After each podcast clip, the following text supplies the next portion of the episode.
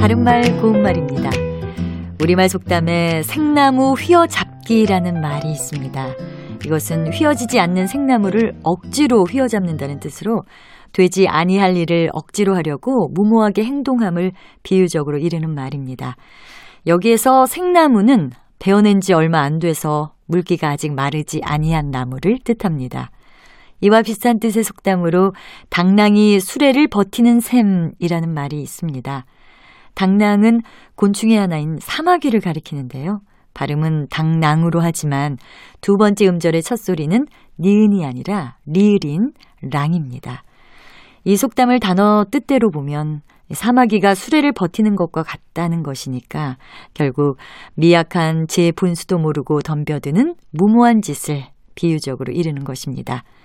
이와 같은 뜻을 가진 한자 성어는 당랑거철입니다.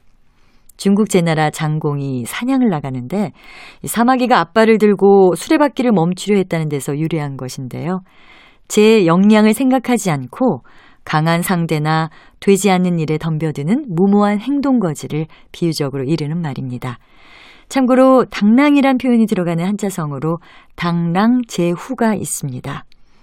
이것은 눈앞의 이익에만 정신이 팔려 뒤에 닥칠 위험을 깨닫지 못함을 이르는 말인데요.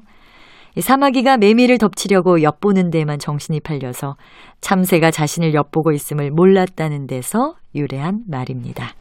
바른말 고운말 아나운서 변희영이었습니다.